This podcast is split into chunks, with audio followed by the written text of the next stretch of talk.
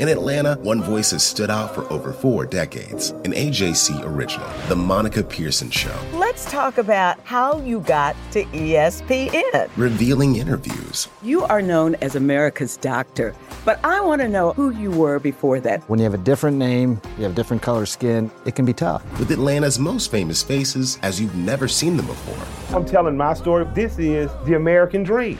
The Monica Pearson Show streaming now on AJC.com.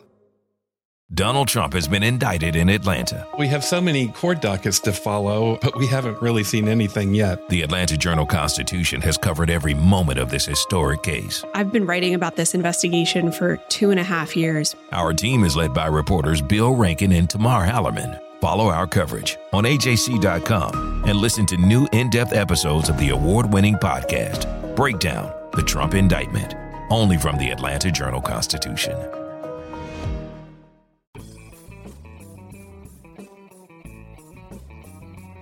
Hello, and welcome to the latest edition of the Politically Georgia podcast, where we bring you news and analysis from all the latest Georgia shenanigans in Congress and under the Gold Dome. And today, I'm joined with Tia Mitchell, veteran political reporter who is out on the campaign trail with Stacey Abrams for a big chunk of last year's campaign for governor. How's it going, Tia?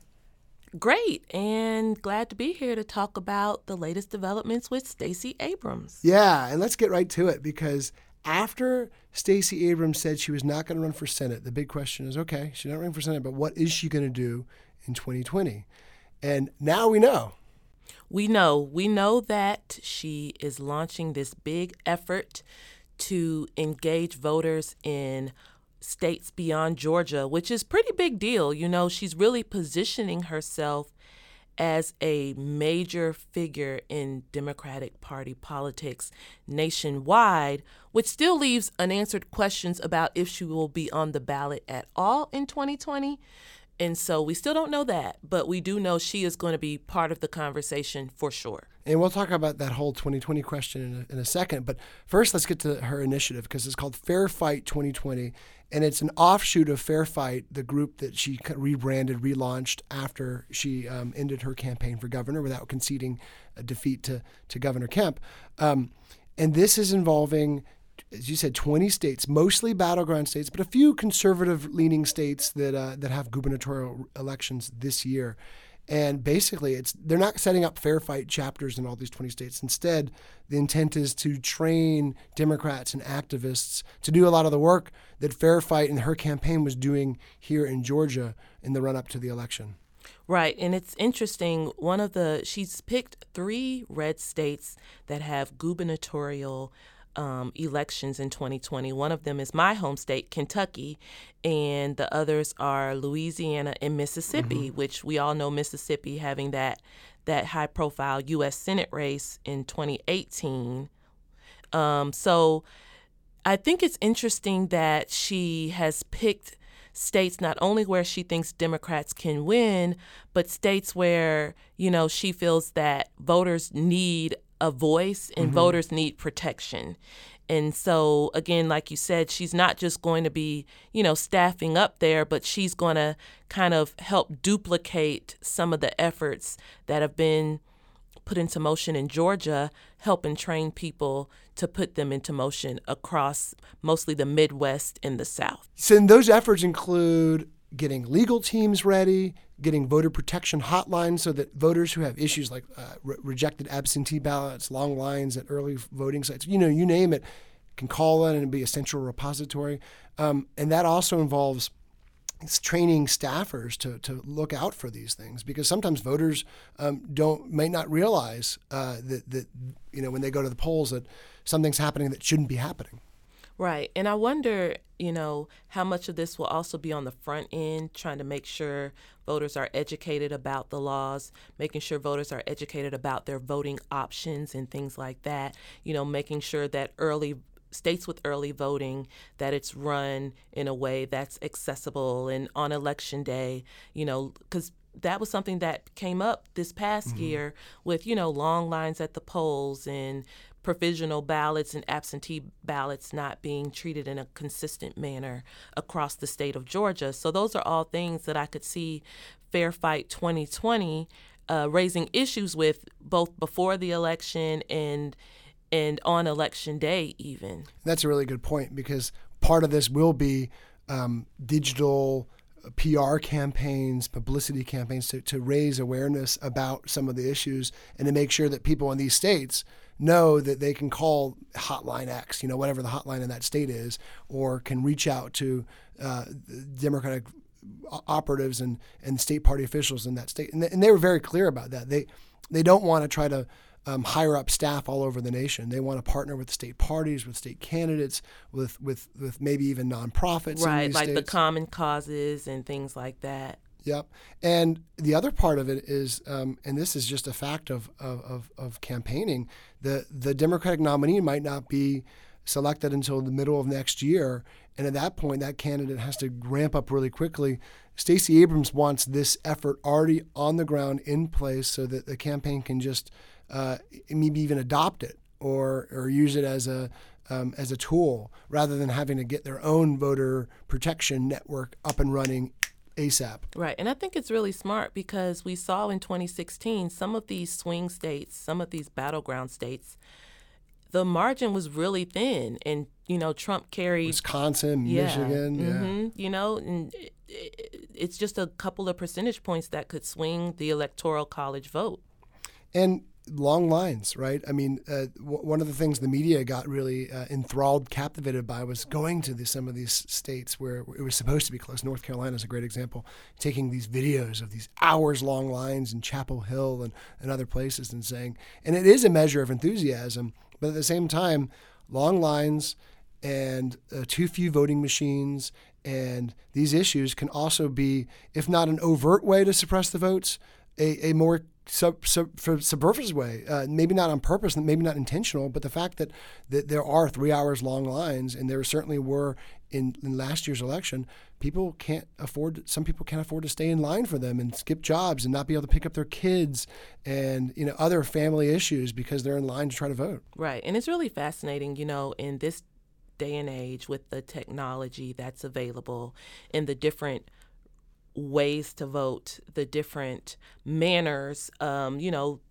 Georgia, of course, is talking about that now. And it's when you see long lines and slow lines and um, cumbersome processes, it's just like that's right where Fair Fight is coming in and saying, why are things being done this way? And could they be done in a way that it makes it easier mm-hmm. for voting to happen?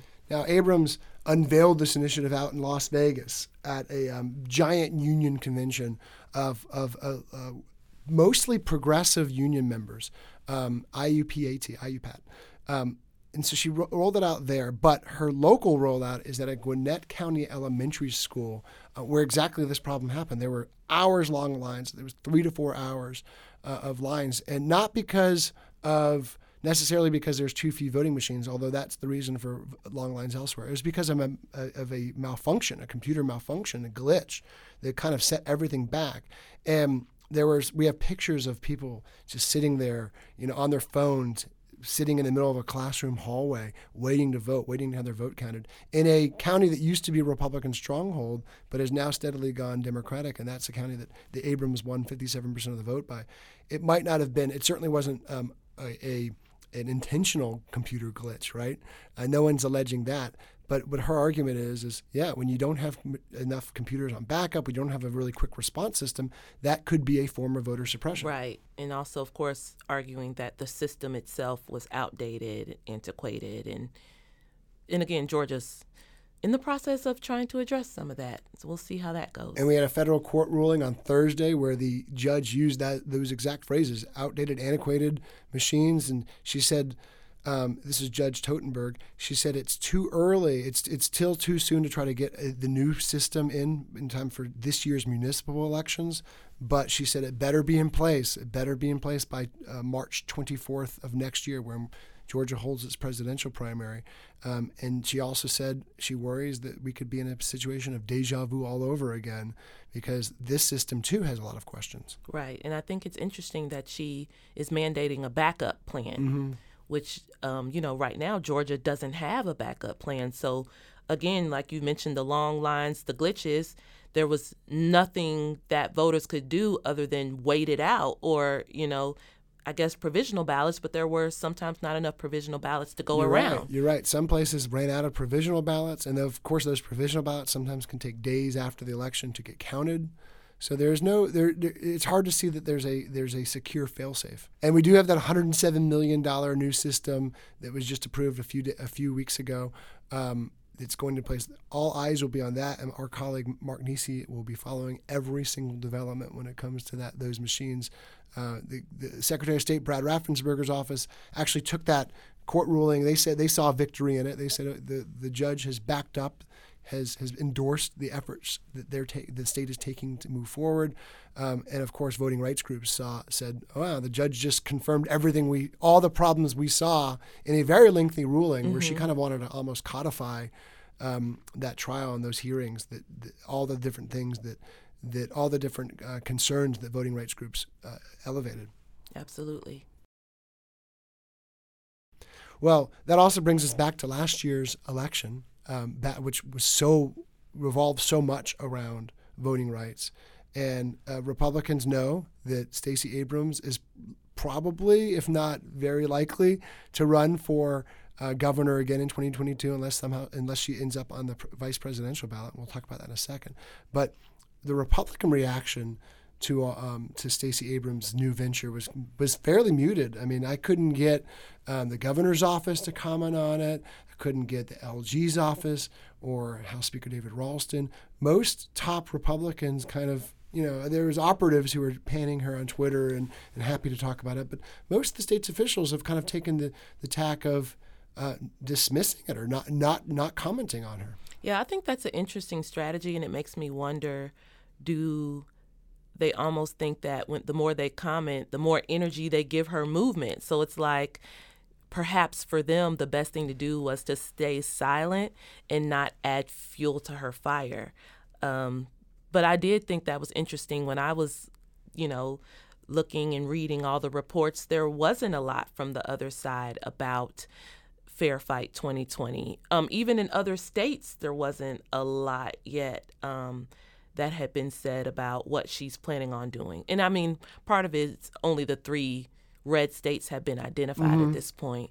But there just wasn't a lot of opposition from the Republican Party. But also, I think, you know, they don't want that reputation or that perception of being the party of voter disenfranchisement or the party of voter suppression. Yep. So, you know, it's hard to come out forcefully and say your effort to increase access for voting no not good you know that so i guess that's probably another thing is like they're like well what else what can we say at this point perhaps when she gets more concrete in what she's doing and begins you know getting on the ground? Of course i'm sure they'll have criticisms about some of the specifics of what mm-hmm. she's doing. And also remember those three guys i meant those three republicans i mentioned do not have to face well i guess uh, speaker ralston does but do not have to face a competitive a very competitive election until 2022 whereas the one exception to that is senator david perdue um, he didn't comment. He didn't, you know, have a statement um, this week after uh, Stacey Abrams announced her new initiative. But in a campaign fundraising email he sent out late last night, he said of Stacey Abrams, "quote She's still out there and she's doing everything she can to deliver Georgia for National Democrats in 2020." Between now and November 2020, we cannot let Stacey Abrams and her political machine go unchallenged. So he is trying to paint her, even though she's not on the ballot. She's not. She's already said she will not run for U.S. Senate. There are two candidates already in the race, and two or three more maybe to get in in the next couple of weeks. But D- David Perdue is already painting her as sort of the the face of Democratic challengers to him. And I think it is interesting. She is the face of Georgia Democrats. In a lot of ways, she's one of the most prominent Democrats in the country. And we're talking about someone who doesn't currently hold elected office, who is the de facto leader of Georgia's Democratic Party. Which leads us to our next topic because the other big bit of news Stacey Abrams made she had never formally ruled out a run for president. It seemed very unlikely because the field is 24 candidates and or whatever, two dozen candidates or so, and uh, we're well underway. And we've had multiple debates now. At the same time, she still hadn't ruled out anything uh, until that trip to Vegas. Um, and she told me shortly after her speech, point blank, I do not see myself as I do not see myself getting in. Uh, I do not see this as a value add for the primary process. Um, she made sure to say primary. Right. Um, so Like, you know, if you need someone to broker the convention, I might be your girl. exactly that, and if you need someone who can be a running mate for the general election, which I could think be is a lot more um, likely scenario, depending on who becomes the nominee. You know, um, if it's an African American nominee, it's much less likely Mm-hmm. that there will be an African American running mate. Um, but a Warren Abrams ticket, I could see it happening. A Biden Abrams ticket, I can see it happening. You know, it just it really is going to depend on how some of these primaries shake out. Um, and I do see her on the stage as the candidates come, but for multiple candidates. You know, like Mm-hmm. I don't. Of course, you know we don't expect her to necessarily endorse. Um, early in the primary, when there are still a lot of candidates, yeah, she's going to stay out of it for a while. But you're right. Um, and geographic balance because um, there aren't many Southern candidates at all who have a Absolutely. good shot at winning. Um, Cory Booker has ties to the South, but but there there are no real you know Southern candidates who are up at the top tier right now. Um, so they have geographic ties. There's um, there's a message. Uh, she is already a national figure, and of course she's been meeting with every single presidential candidate as they come to Atlanta or in Washington or wherever she happens to be. Um, she's been meeting with them, um, sitting down with them for lunches or dinners, um, phone calls with them. All of them are seeking her endorsement, of course. Um, she said that she is going to stay out of this race, but she had that famous meeting with Joe Biden. Uh, sh- uh, earlier on this year that led to a lot of speculation that Biden was actually asking her early to be like an announced ticket. And now she quickly dispelled that, and so did his campaign. But still, the fact that they had a very early meeting and they had some some sort of discussion, and um, she's kind of. Mm-hmm. defended him when he's run into troubles. Um, you know, in his campaign, she's kind of said, you know, my eyes on the big picture. She's declined to kind of go after him. Also, but remember, Kamala Harris did campaign for Stacey Oh, yeah. Uh, So during Cory her. Booker. Mm-hmm, Um, there's there's multiple presidential who weren't presidential contenders back then. They weren't announced yet, but who came down to Atlanta last year. Not only last year, also for Mayor Bottoms in 17. Right. Uh, who came down and, and kind of planted their flag here. Right, and it is interesting. I was thinking about that. Like Mayor Bottoms is firmly in the Biden camp, so She's endorsed him, and she's gone to. I think it was both of his debates. She's been a guest in his, and the second debate, she was in the spin room, in there talking with reporters about Joe Biden's message. So um, you're right. I, she, she, Stacey Abrams might not be the only Democratic figure on someone's short list for a running mate. absolutely. Well, we'll be watching all of this fun stuff over the next, uh, geez, what is it, 400 and something days? Yeah, we've got over a year. It seems like the campaign's been going on for a long time already. Or never ended. Yeah, that. And to think that we still have over a year before the presidential general election. And remember, 2022, right around the corner after that. And my biggest takeaway from the Stacey Abrams um, an- announcements and initiatives, and now we know what she's doing in 2020, and, and unless she's a VP candidate, it means she will not be on the ballot, which means she is almost certain, in my view at least, to be on that ballot in 2022, running against Governor Kemp. Yeah, I think so, unless she's in the White House or wherever the vice president stays. The uh, the residence, uh, yes, yeah. the the vice president's residence, whatever that is. Um, or a member of cabinet if there's a Democratic, if, if someone wins and they, they offer her something that she can't refuse. Um, but you never know. You never know. It's going to be fun. Well, thanks, Tia, for joining us. thank you for having me. Well, that's all for this week's edition of the Politically Georgia podcast. Head to ajc.com forward slash politics to subscribe to Politically Georgia. You'll get access to our daily newsletter, along with all of our stories and updates on all things Georgia politics.